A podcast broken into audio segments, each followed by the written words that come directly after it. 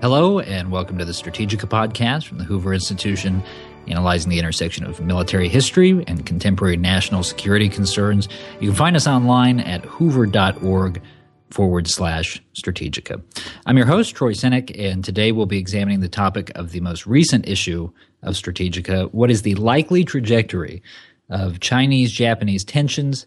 And how will the United States be effective? And we are joined today by the author of one of the essays in this issue, Mark Moyar, senior fellow at the Joint Special Operations University and a member of Hoover's Military History Working Group. Mark, welcome back to the program. Thanks for having me. So let me start here. Uh, actually, with the opening sentence of your piece in the newest issue of Strategika, the message of which is essentially if you don't like the status quo with China and Japan, don't expect a case for optimism anytime soon quoting you here, quote, if underlying geopolitical factors are the overriding cause of the recent decline in relations between China and Japan, then the current trajectory is likely to persist, for there is little reason to believe that those factors will change. Okay, explain that, Mark. Why are we stuck? Well, for one thing, we've got a competition between China and Japan for natural resources, which, uh, by all indications, is something that is not going to go away given that China is industrializing at a very rapid pace. And so both China and Japan have a need for the, the uh, hydrocarbons in the East China Sea. Uh, they both have a need for fishing rights there to feed their very large population. So you have a competition there that, uh, you know, underlies this and is to some extent the cause of some of the troubles. Uh, you also have a, uh, underlying competition between China and Japan over who is going to be the dominant power in Asia. And, and both of those countries have a history of, of playing that role. And so if you look at it in terms of just those structural factors that which do seem to be enduring, that uh, we may not see much much of a change. Uh, again, those are not necessarily the only factors, but in terms of the geopolitical structural factors, it, it seems like we're not going to see much uh, difference. I want to follow up on something you said there that you also mentioned in your piece the fact that there are similar dynamics at work in both countries in terms of them thinking that their rightful place is at the top of the heap in, in East Asia. What are the forces at work on, on both sides, in China and Japan, that, that lead them to think that? Well, we've certainly seen a rise in nationalism in, in China in recent decades, and the Marxist-Leninist doc, doc, uh, ideology that prevailed there uh, for much of the 20th century has has subsided, and and so we're now seeing within the top ranks of the government this sense that it's time to bring China back to its historic place as the the uh, dominant power within within Asia. Uh, within Japan, we're also seeing something of a resurgence of nationalism. After World War II, the there was this you know, rise pacifism, and nationalism was was uh, frowned upon and discouraged. But we're now seeing that uh, Japan also uh, has a, a rising element, although not the only element, that is arguing that it's time to reinvigorate the, the nation's uh, historical role in terms of being the, the country that that all others in the region look up to. Is that driven in part by the potential threat from China? Is it is it generational because you're getting further away from from World War II? What's driving that in Japan? Yeah, that is certainly a big part of it. The, the fear of a resurgent China. I think it also certainly has something to do with the generational change in that you know, for the current generation of political leadership, World War II is now a distant uh, memory.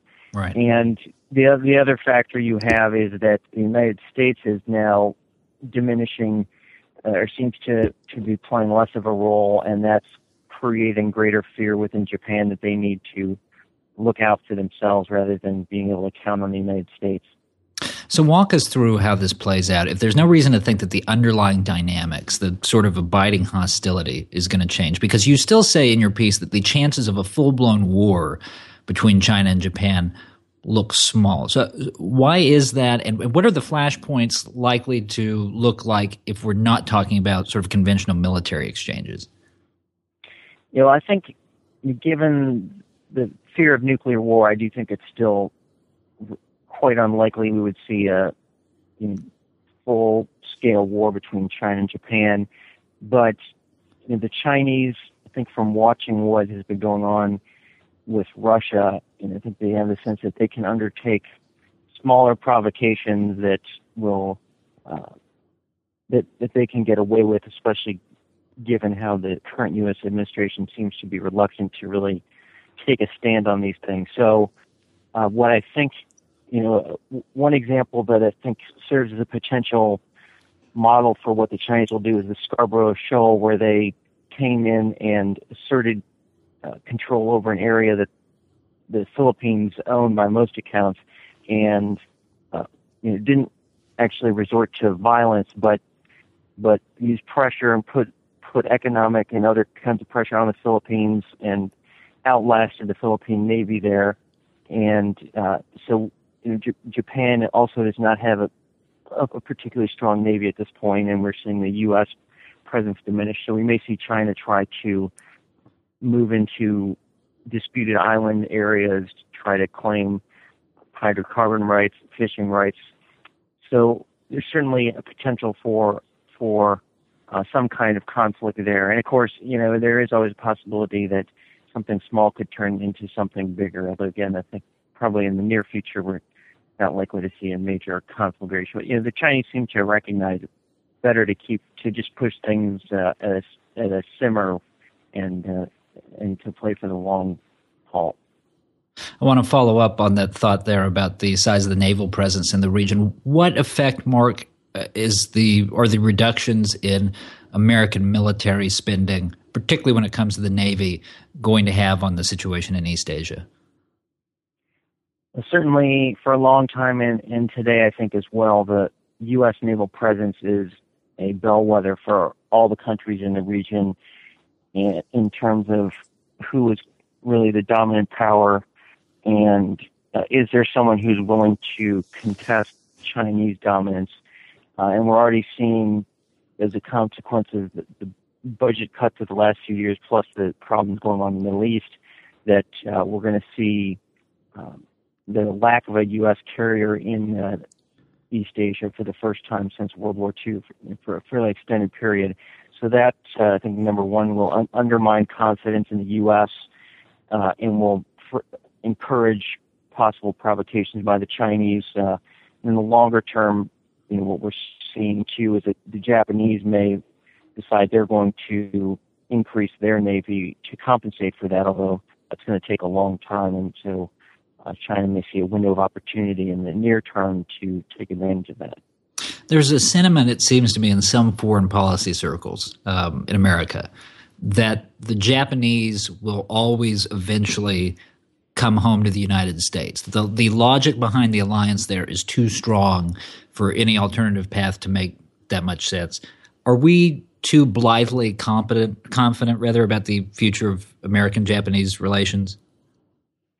Uh, yes, I, I, do think we are. And, and if you go back in, into the history of the Cold War, there were times where it actually looked like Japan and China were were coming closer to each other, and it was driven then and, and I think today as well by the perception that uh, the United States is no longer willing to or able to play the role of of a dominant air and naval power in the region, and so you, there will be some in Japan. Again, this is an air, this is something where it's certainly not preordained. I think it could go either way, but there's certainly some in Japan who rather than try to rearm in a massive way and take the place of U.S. power, uh, will be willing to come to some sort of accommodation with the Chinese uh, to avoid war. There is still a pretty strong pacifist element within the country, so that's another potential danger of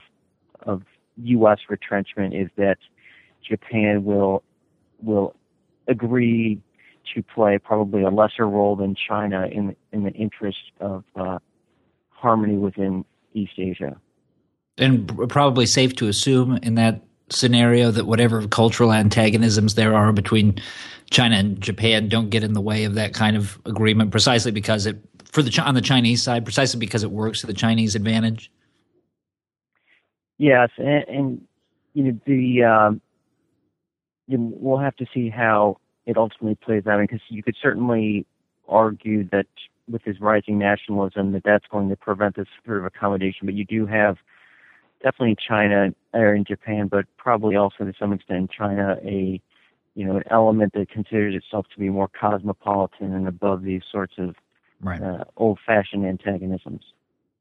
So, Mark, we started with the opening sentence of your essay. Let's close with the final one. Quoting you again The United States must do its best to influence these decisions. Um, these are the decisions of individual Japanese and Chinese leaders, while recognizing that it may have to deal with decisions it does not like. Okay, how do we do that? What are our main priorities from the United States perspective in managing these relationships into the future?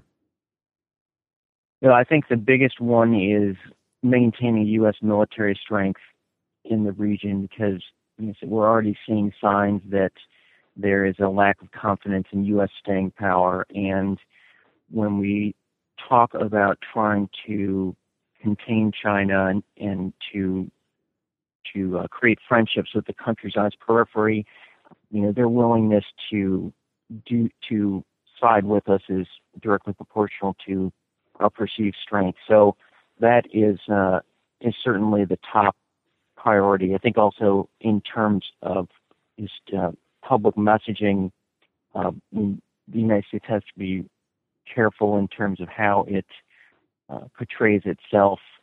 Uh, you know, again, we've seen the Russian case where the United States uh, announced essentially it was not going to contest Russia's provo- provocation. So, in terms of posture, I think there's a need to to demonstrate resolve. Again, you need the military strength to be able to make that credible.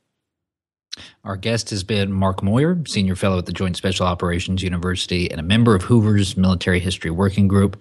You can read his essay and those by other members of the group by visiting us online at hoover.org forward slash strategika. That's S T R A T E G I K A. Mark, thanks for joining us.